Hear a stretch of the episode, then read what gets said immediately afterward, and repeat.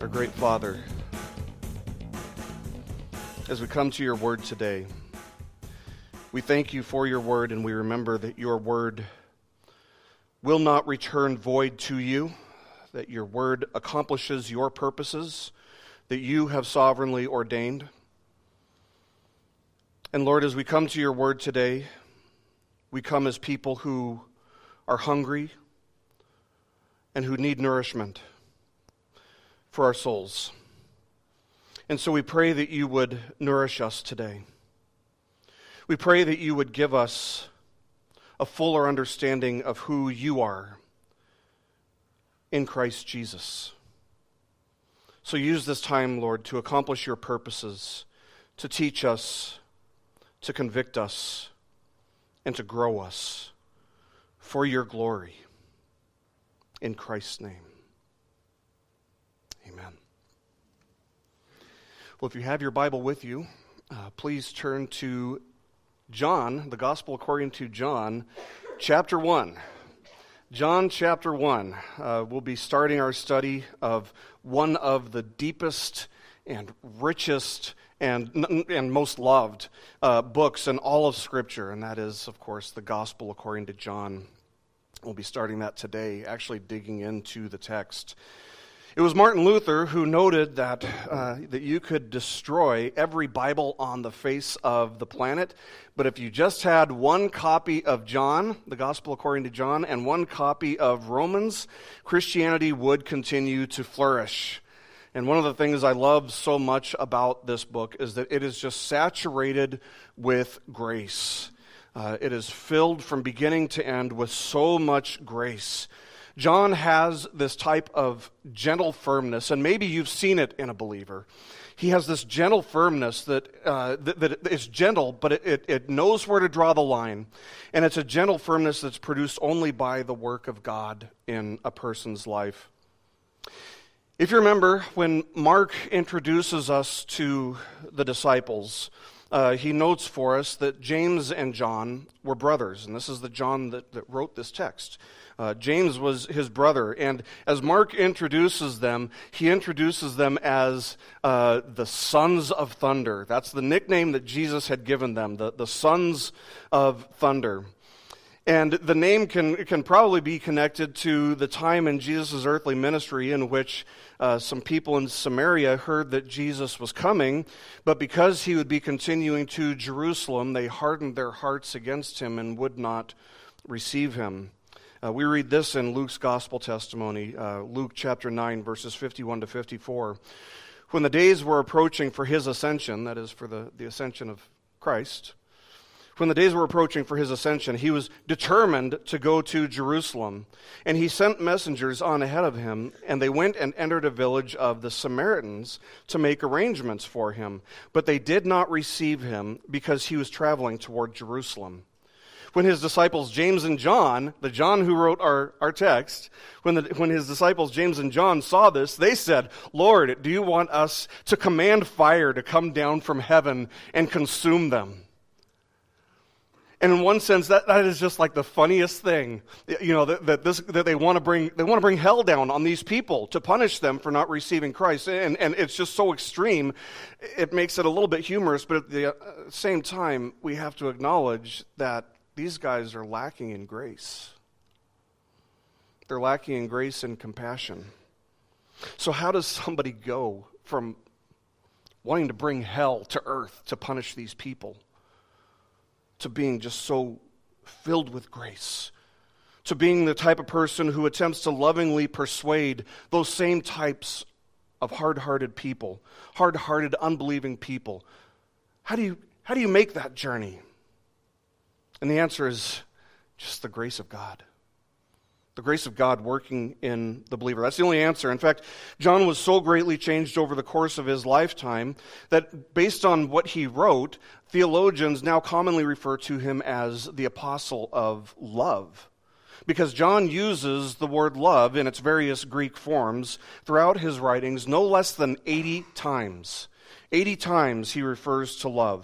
But there is one word that John uses more than the word love, and that is the word believe. Believe. And in this book alone, he uses the word believe eighty-five times. eighty-five times. And that's a good reminder for us, isn't it? It reminds us of the purpose of the book. The purpose of the book is found at the end of chapter twenty, where John writes to us. He says, "These have been written so that you may believe that Jesus is the Christ, the Son of God, and that believing you may have life in his name." That's the purpose of this entire book. Now, if you've been through college, uh, maybe you can relate to what John is, is doing here, what he does throughout his book. Uh, I still remember the first uh, English class I had in college, uh, which was the first semester of my freshman year, and we had to write essays. We had to write a lot of essays. And after the first essays, the professor let us know that we were pretty bad at writing essays. But he told us that the way to write an essay is that you state your thesis, you prove your thesis, and then you restate your thesis. In other words, tell me what you're going to tell me, then tell me what you wanted to tell me, then tell me what you told me. And to this day, I still remember that formula, which is why I often, uh, almost always start off a sermon by telling you guys what the thesis is. It's why I tell you guys, you know, the, the central point of the passage is this. It's because I'm telling you what the thesis is, and that's exactly what John does in his book. He does it kind of in his own way, but from beginning to the end of this book, he wants us first and foremost to believe that Jesus is God. And that in believing this, we may have life in Christ. And the point of, of what John uh, begins, and, and that's the point of, uh, of, of this first passage that John starts his book with. But when you draw these words, believe and love, together, what we understand is that the point of this passage is that if we believe that Jesus is truly, fully God, then he alone is fully worthy of our love and our highest and deepest and fullest devotion and obedience. If we believe that Jesus is truly, fully God, then he alone is worthy of our love and highest, deepest, fullest devotion and obedience. There's the thesis. See how that works? So, while Matthew and Luke, uh, when they're talking about the origins of Jesus, they go, they go all the way back to his virgin birth, which is a good place to start. Uh, but John goes back even further. He goes back to the beginning. Let's look at verses one and two together.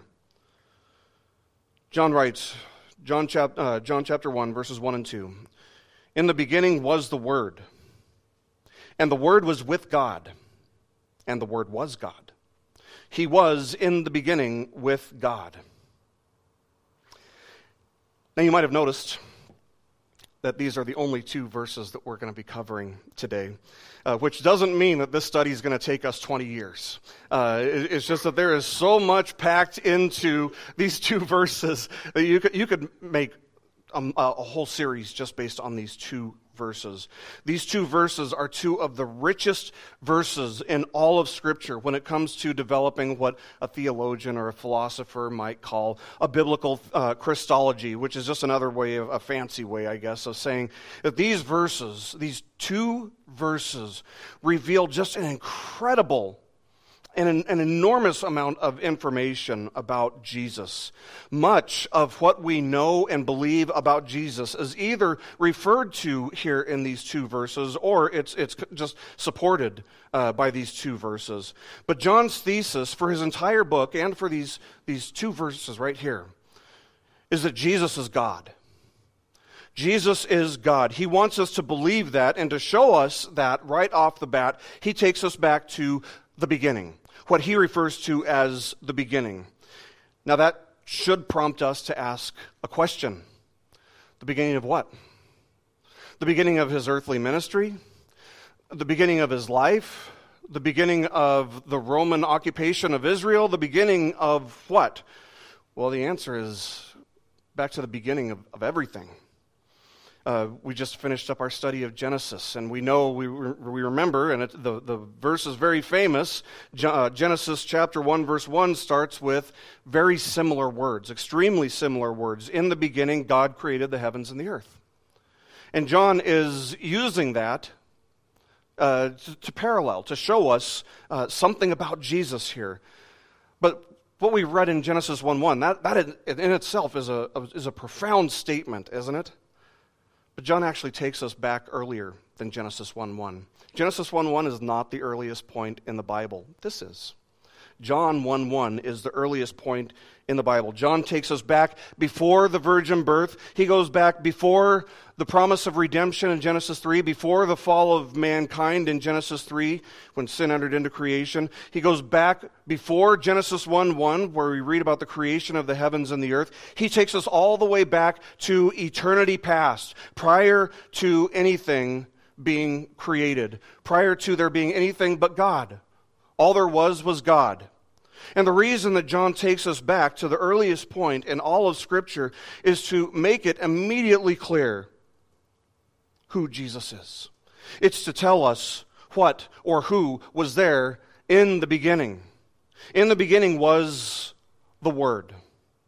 And this Word existed before creation, which tells us the first thing that we need to understand about Jesus, and that is that his origins are in eternity. Before time, before space existed, before matter existed, even before the laws of nature were set in motion, the Word was there. Now you might say, how do you know that the, the term Word uh, refers to Jesus? And that's an excellent question.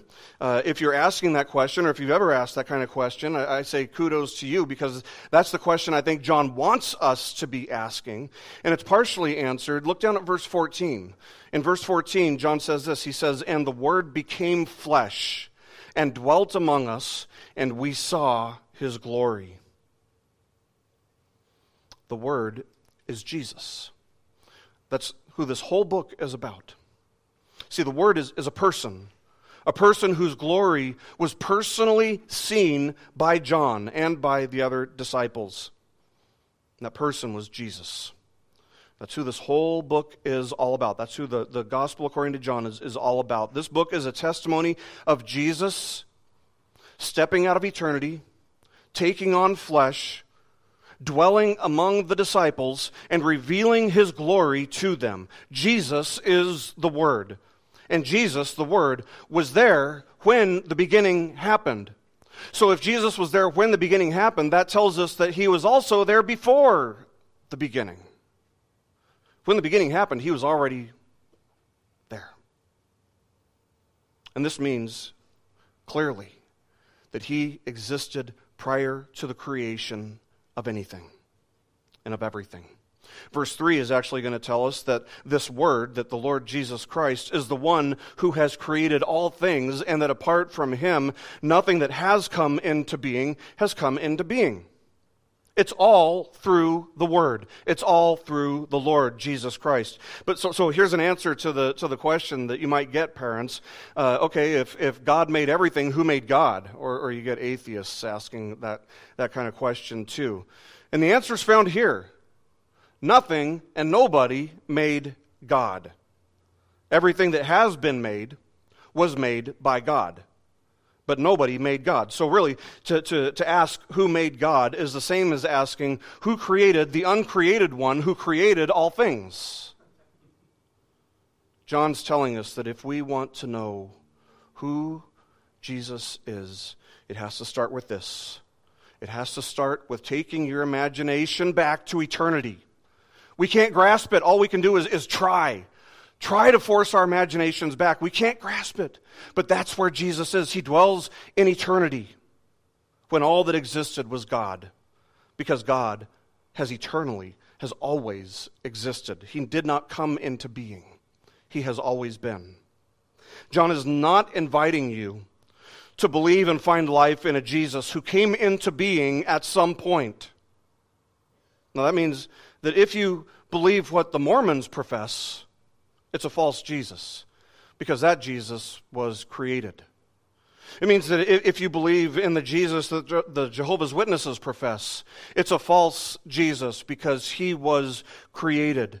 If you believe in the Jesus that Islam affirms, it's not the real Jesus, because he's not God. All of these groups affirm a Jesus who is a created being. But with the first few words, just a few words, in this book, John wants us to know that the Jesus that he's talking about, that the biblical Jesus, is a, a Jesus that comes from eternity past, who has no beginning or end, who is the Alpha and the Omega. So use your imagination and go back in time as far as you possibly can imagine. And the Word is there. Jesus is there. Stare into the depths of space and and and. Assume, just hypothetically, that uh, it looks like it goes on forever, and yet the existence of Christ is infinitely greater than even that. Write a number one on, on the biggest wall that you can find, and put as many zeros as you possibly can, each one representing a year. And Jesus was there even before that, however far back your imagination can possibly wander. The Lord Jesus is there. He's timeless. He's eternal. He did not come into creation at the beginning. He was already there at the beginning.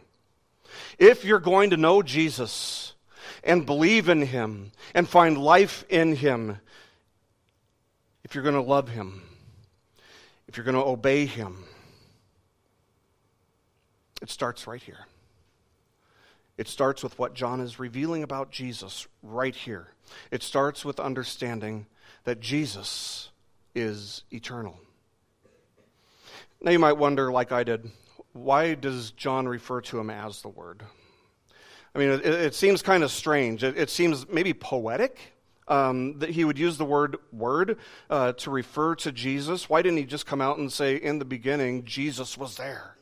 Uh, and I think that's a fair question. I'm not sure that there's any kind of consensus uh, among scholars or, or pastors or theologians. Um, but keep in mind that John has uh, has already created something of a parallel to the book of Genesis, right? By saying, in the beginning. That's a parallel to Genesis. Uh, but what happened in the beginning, back in Genesis chapter one? God created, right? In the beginning, God created the heavens and the earth. How did he do that? With his word. He spoke, and things existed. And given that verse three tells us that his word, the Lord Jesus Christ, created all things that have come into being, it seems to me that the most probable reason that John refers to him as the Word is because he's drawing another parallel to Genesis one. But beyond that, Um, how does God reveal himself? Through his word, right? We can know something about God in creation, but we can't know enough to be saved by what we see in creation. In the Old Testament, uh, how did the people know what God's will was? By his word. How did they know what pleased God? By his word. Uh, what does all this have to do with Jesus? Remember what Jesus said Uh, about the scriptures to the to the uh, to the scribes and Pharisees, what he'd said about the Old Testament. He said, "You search the scriptures because you think that in them you have eternal life. It is these that testify about me." So the Word reveals God, and Jesus is the ultimate revelation of God. Jesus tells us what God is like, and Jesus shows us What, G- what God is like. He is the fullest expression of God's character in all of its fullness, which is why when Philip said, you know, Lord, just, just show us the Father and, and I'll, I'll be good. You know, I'll, I'll be content with that. And Jesus turns to him and says, how can you say that? How can you have been with me for so long? And, and ask that question, because whoever has seen me has seen the Father. And this person who is the fullest expression of God's character was in the beginning. He was there in the beginning. He is eternal.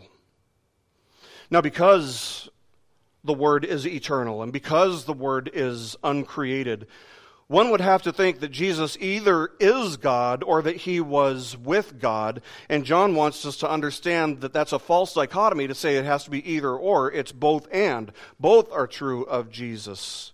Not only was he with God, but he was God. In the beginning was the Word, and the Word was with God, and the Word was God. So he is God, and he dwelt with God in eternity past. And of course, when we read this in the fuller context of Scripture, we realize that John is making a distinction here between the Son and the Father. And uh, that's, a, that's a distinction that will become increasingly clear throughout this book until it becomes an unavoidable distinction when you get to uh, chapter seventeen. You remember in, in chapter seventeen, this is one of the most famous passages in all of Scripture. It's when Jesus, uh, the night before he's betrayed, he's praying to the Father, right? We call that his, his high priestly prayer. So within the, the first verse of this text, John has introduced his audience to not only the fact that Jesus is eternal, but he's also introduced us to the doctrine of the Trinity, which is that God is one, but that there are three persons in the Godhead. God is one being, one in being, one in substance, one in nature, while existing as three co-equal, co-eternal persons. And if you don't make this distinction, if you don't understand that there's a distinction of persons within the Godhead, there are instances in which it will be absolutely impossible to make any sort of sense of the text. For example, when Jesus is giving his high priestly prayer, if there aren't three persons, then Jesus is just praying to himself. What sense does that make? Or, or in Matthew, when Jesus is being baptized and the Father says from heaven, "This is my Son in whom I'm well pleased," and the Holy Holy Spirit descends like a dove. If if these are just three manifestations of God, not three persons, how do you make any sense of what's going on there? You really can't. No, you have to make the distinction between the persons in the Godhead. One well-known teacher who denies the doctrine of the Trinity is a man named T D Jakes. Any of you guys heard of T D Jakes? He's famous. But he's a heretic. He's not a Christian. He denies the Trinity. If you go to his church website, as I did uh, on, uh, on Wednesday of this past week, and, if you, and look at their doctrinal statement, this is what they say about God. And if you don't understand the doctrine of the Trinity, it's very easy to get lost here. Their, their uh, doctrinal statement on their website says this: "There is one God, creator of all things, infinitely perfect, so far, so good, right? And eternally existing in three manifestations, Father, Son, and Holy Spirit." In other words, it's the same person manifesting himself in three different ways. That's what manifestations are. And T D Jakes has been confronted about this, and he has refused to repent. The doctrine of the Trinity does not affirm that there are three manifestations of God. It affirms that there are three persons within the Godhead. This is a heresy uh, that T D Jakes holds to, an ancient heresy called modalism. A modalist would explain the nature of God, for example, by saying that God is like water. Uh, you've probably heard this. It's a, it's a heresy.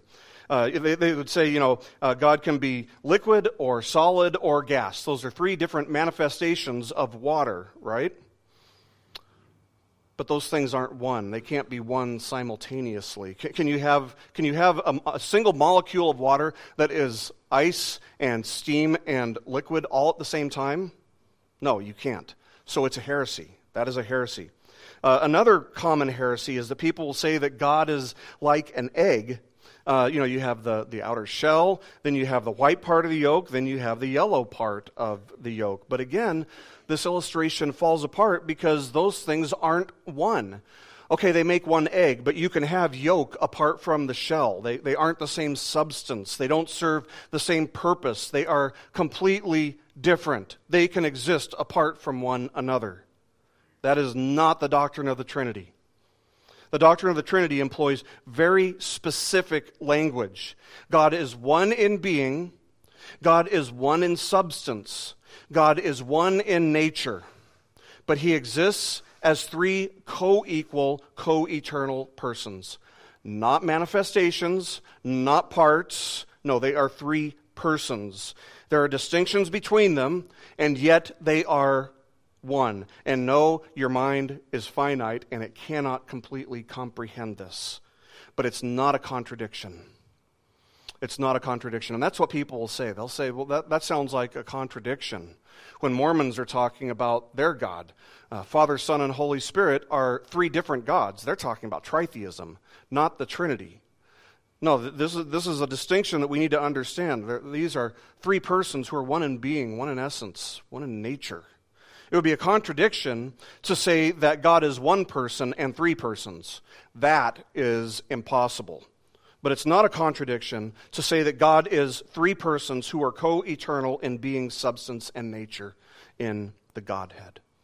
And what John wants us to see here is that believing that Christ is fully God is the foundation for all that we believe about Christ. This is why he starts with this, that Jesus is fully God, because your understanding of Jesus has to start with that. Any other view, and it's not the Jesus that John is telling you about. He's the, this is the foundation for all that we believe about Christ, and Christ is the full revelation about God. So if we can't understand Christ without understanding that he's fully God, we certainly can't understand anything about God without understanding that Christ is fully God. And John wants us to understand this. He wants us to understand that each of those persons is fully God. In the beginning, the Word, the Lord Jesus Christ, was with God and was God. If you're going to believe in the biblical Jesus, if you're going to find life in his name, which is the only way to find life, by the way, you must get this right. You must get this right. You must know that he is eternal. And in eternity past, he was with God and was himself very God. That means that what we can say about God, we can say about Jesus and vice versa. What we can say about Jesus is fully true about God. When you think about all the all the attributes that are revealed in the Bible about God, that he's holy, right? That he's righteous, uh, that, that, that God is love, but also that God hates sin.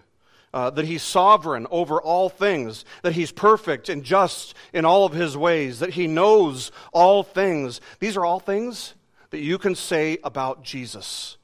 All these attributes, Jesus has them. So much for the idea that Jesus was, I don't know, just a hippie who was like two thousand years ahead of his time, right? I think people have this idea that Jesus was uh, was very unlike the God of the Old Testament, that Jesus was just a peaceful guy who, who really just wanted to, to teach people how to love each other. His message was just love one another. And that is not the Jesus of the Bible. The Jesus of the Bible is fully God, and he has all of the attributes of God. Jesus is fully God, and if we believe that Jesus is fully God, then we have to also understand and believe that he alone is worthy of our love and highest, deepest, and fullest devotion and obedience. That when it says that God hates sin, it means that Jesus hates sin.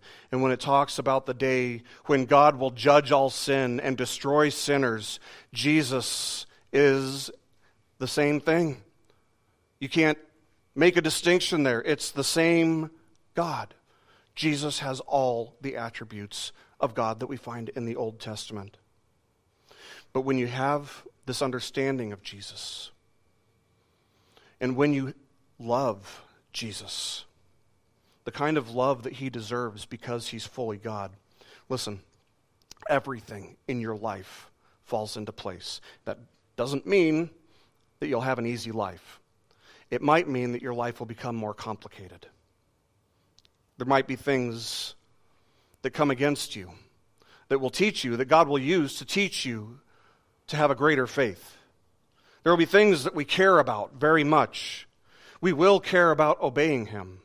We will care about worshiping him rightly. We will want him to be glorified and exalted in our lives. But here's the thing. If you try to be obedient to God without believing in Christ, without without loving, without having a loving belief in Christ, you're going to get about as far as a car that has no gas. I mean, maybe you'll run on fumes for, for five seconds, but you're not going to get any place. So John says something very interesting in his first epistle. He says in, in First John chapter two, verse twenty-three, he says this, "Whoever denies the Son does not have the Father. The one who confesses the Son has the Father also." So you can't have one without the other.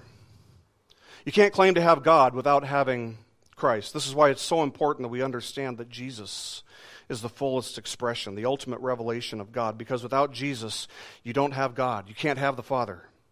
Without Jesus, one does not know, and indeed they, they cannot know the Father. A person who does not believe in the Jesus that we see here cannot claim to know the biblical God, and so they will not obey the biblical God. See, without Jesus, we would have no idea what God is truly and fully like. And this is one of the things that makes Christianity very unique. All these other religions, Mormonism, Jehovah's Witness, Islam, Hinduism, Buddhism, every world religion, it's all, at the, at the foundation of their religion is a false, or, or at least severely lacking, severely incomplete understanding of who God is and what pleases God. See, all these other religions, They, they, they've, they're built on the idea that you have to please God with your works. Christianity is the only one that says, nope, you can't do it. You need a substitute. You need somebody to take your place, not only to bear God's wrath against your sin, but to fulfill the requirements of the law in your place. All these other religions have a false understanding of God. And, and what flows from that? Disobedience. Disobedience. Maybe, maybe they'll, they'll think, you know, if I work hard enough, uh, God, if I'm good enough, God will let me into heaven. Or if I'm good enough, maybe God will reincarnate me as some type of uh, being that's higher than, than what I am right now. Whatever. All, these are all kinds of ideas that have no saving power whatsoever. No saving power. Listen, if you take all the good works of humanity and pile them all together, you don't have a, enough righteousness stored up to save a cockroach, much less a sinner. Only the real Jesus, who is fully God, can save. So what? So what? That's always the question. So what does it mean to me? How does that impact my life? Well, there are at least two very, uh, very practical applications of having the understanding that Jesus is fully God. First of all, if you understand that Jesus is fully God, you have the right motivation for obedience. And let's be very clear about this. We don't have the right, biblically or definitively, to say that somebody who is perfectly fine living in disobedience to God's revealed will, uh, will in His Word, believes in the real Jesus. If somebody is comfortable living in disobedience and there's never an indication that they turn from that sin or that they're convicted of that sin, we don't have the right to say that this looks like a person who believes in the biblical Jesus. I'm not saying that there won't be sin in our lives. There, there will be. I mean, I, I, if you just took my sin alone, it would be enough to fill this room and then some. Of course there's going to be sin in your life. But you can't claim to believe in Christ and simultaneously live comfortably in sin, never coming to an awareness of it, never being convicted of it, never coming to repentance or confession. And this is actually the, the central theme in John's first epistle, in First John. Now, if we believe that Jesus is truly, fully God, then we must also understand and believe that He alone is worthy of our love and our highest, deepest, and fullest devotion and obedience. You know who believes that Jesus is fully God but doesn't extend their highest and fullest love and devotion to Him? Demons. Demons. Why not? I mean, if they know that Jesus is fully God, why don't they obey Him? Because of what motivates obedience. What motivates obedience? Love. Love does. A desire to obey, to bring one's will into an alignment with the object of their love. So obedience is the fruit, and a loving faith, a loving belief in Christ is the root. A disobedient faith is a faith that is a powerless and worthless faith. There was a man in the middle of the second century by the name of Marcion, who believed that Jesus was different from the God of the Old Testament. And I think a lot of people get the same impression today, that these are, are that, that Jesus is totally different from God. You have one very well-known megachurch pastor saying, we need to get unhitched from uh, from the Old Testament because that's a totally different revelation of God. The Old Covenant and the New Covenant have no overlap whatsoever. And yeah, it's a ridiculous thought. That is not a biblical thought. But I do think that a lot of people have the same impression today. They think that the God of the Old Testament is a God of, of wrath and a God of rules, a God who's kind of mean and who, who takes joy in, in punishing sinners, while the God revealed in the New Testament is a God of grace. But no, it is the same God. It's the same, it's the same God. And, and by the way, Marcion was denounced as a heretic. It's called Marcionism. To this day, that's still taught in various places. I was taught that heresy in uh, in college. Uh, it, it's still a heretical belief system. The God who commands obedience in the Old Testament does the same in the New Testament. What does Jesus say? He says, if you love me, you will keep my commandments. And that's how it works. Love motivates obedience. So, if you love me, you will keep my commandments. John fourteen fifteen. But the opposite of that statement is also true. If you do not love him, you will not keep his commandments. And if you don't know him, of course you're not going to love him. So if loving Jesus starts with knowing Jesus, and it does, then we understand that knowing, believing in, and loving Jesus gives us the right motivation in our lives for obedience. It's what makes the difference between a bitter submission, which is no submission at all as far as God's concerned. It's what makes the difference between a bitter submission and a joyful submission. So the, the, the motivation, uh, when, when love is our motivation, then our submission to the Lord is a joyful submission. So that's the first. That's the first practical benefit of believing that Jesus is fully God. The second one is that if we understand that Jesus is fully God, then we understand the significance and the power of what he came to do. And that is to die in the place of wretched sinners like you and me. The wrath that God reveals towards sin in the Old Testament, Jesus alone is capable of taking our place, of being our substitute. See, if Jesus is just another man or just another prophet, just another good teacher, then we may as well just eat, drink, and be merry, because God's wrath still burns against us because of our sin. If Jesus is just another man, enjoy this life while you can, because it's the closest thing to heaven that we're ever going to get to. God's holy and righteous justice demands that all sin incur his wrath, because sin is ultimately a statement of rebellion against God, of opposition to who God is and what God loves and what God deserves and what God demands in the universe that belongs to him. All things belong to him. And here's what Scripture tells us. Every one of us is born with the sin of Adam upon us. It's called original sin. Original sin. If a if a regular person who has original sin dwelling in them tries to take the wrath of God in our place as our substitute, they wouldn't be qualified. Why not? Because they themselves have to incur the wrath of God against their own sins. So then what hope do we have? Absolutely none if Jesus is not fully God. If he's not fully God, if he's just another man who was wrongly murdered by the, by the Roman government, one among thousands, we have no hope.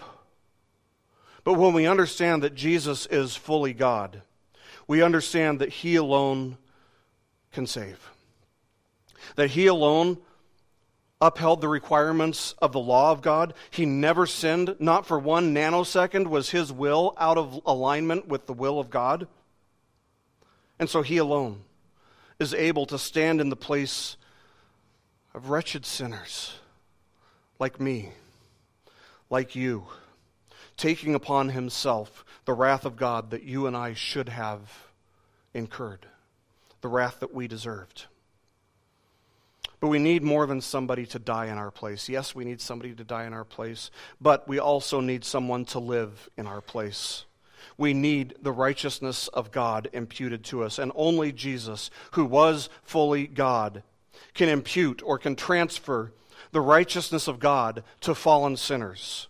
Only someone who is fully God could save uh, or could live the life that you and I should have lived and died the death that we should have died, thereby saving us, because he was our substitute. If we believe that Jesus is fully God, then we can understand why Jesus was capable and qualified to redeem a people for himself. That's what he came to do. He didn't come to free people from difficult circumstances in life. He didn't come to free people from various forms of human oppression. If that's what his purpose was, he would have overthrown the Roman Empire because they were oppressive. That's not what he came to do. Instead, he came to free us from the oppression and the obligation of sin. So when he says, whoever the Son sets free is free indeed, that's what he's talking about. You're free from the obligation to sin. You're free from the oppression of sin. Because Jesus is fully God, we understand that we were saved by God, from God, for God, and for his glory. That's two applications, but there, there's actually a third. I'll give you one more.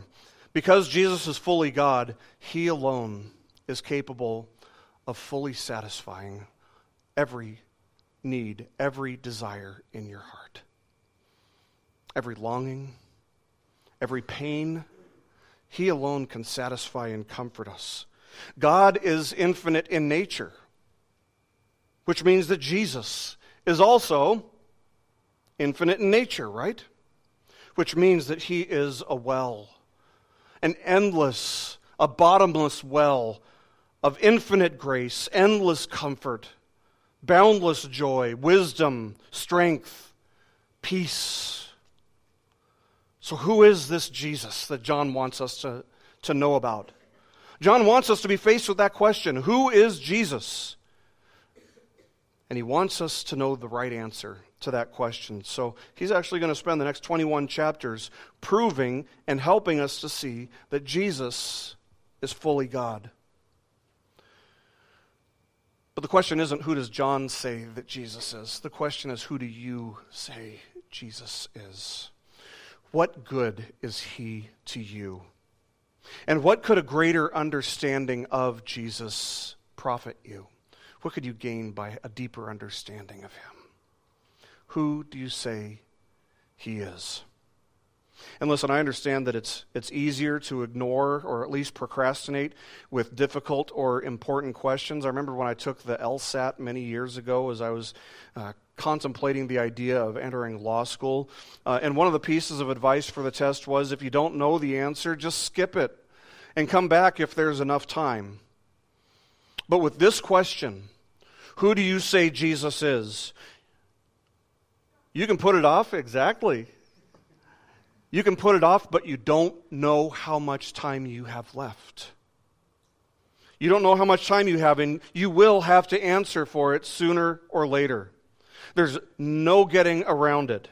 There's no escaping this question. There's no avoiding this question. You have to answer it before time expires, and you don't know how much time you have left.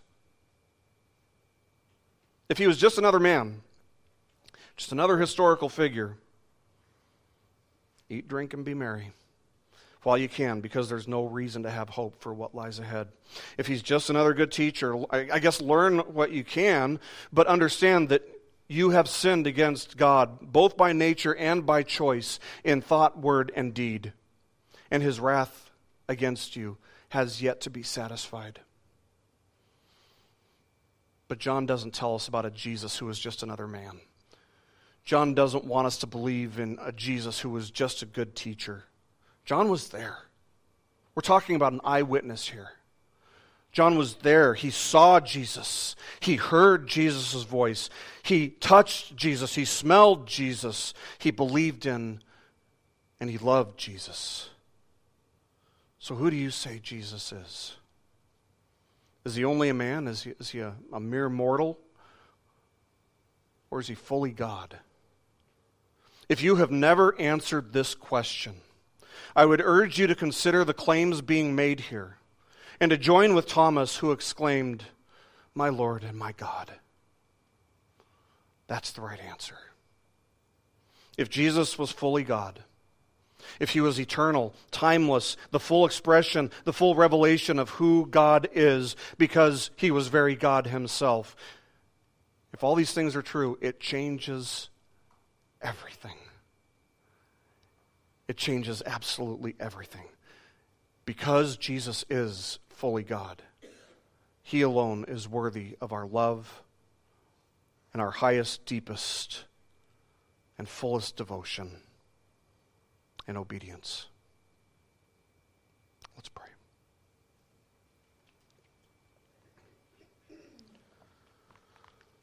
Most gracious God, we thank you for your word. And we thank you for the words that John has written for us, that he's recorded for us, that have been preserved flawlessly through the ages. The revelation that Jesus is fully God. And we pray, Lord, that we would be more fully convicted of this truth, and that that would bear good fruit in our lives, that the faith that we that we already have, if we already have it, would grow as we become more confident in this, as we see the, the practical aspects of this. But for those who have never answered this question, we pray for the eyes of their hearts to be opened, and we pray that they would be granted repentance and saving faith. Thank you, Lord, for this time. Thank you for sending your Son to redeem a people by taking your wrath that we deserved in our place as our substitute. And we pray, Lord, that that would change everything, change our perspective, change our behavior, give us a desire to obey, because we have a right understanding for you, a right understanding of you, and a love for you that desires obedience in order that Christ would be glorified in our lives. In his name we pray. Amen. This message has been brought to you by Bible Study Podcasts dot org. We are a listener-supported ministry. If this is your first time listening to us, we thank you so much for joining us, and we ask nothing further from you. But if this is a ministry that you rely on for regular spiritual teaching, we do depend on your financial support to keep us going and growing. If you'd like to make a donation to Bible Study Podcasts dot org to keep us going and reaching thousands of people around the world, you can go to our website, Bible Study Podcasts dot org, and you can make a donation on the right-hand side by clicking on the support box. Again, we do rely on your support, and we thank you so much for your financial participation in this ministry, which enables us to continue in our mission of teaching timeless truths in these truthless times. God bless you. Thank you so much for listening today, and keep growing closer to Jesus. Take me deeper.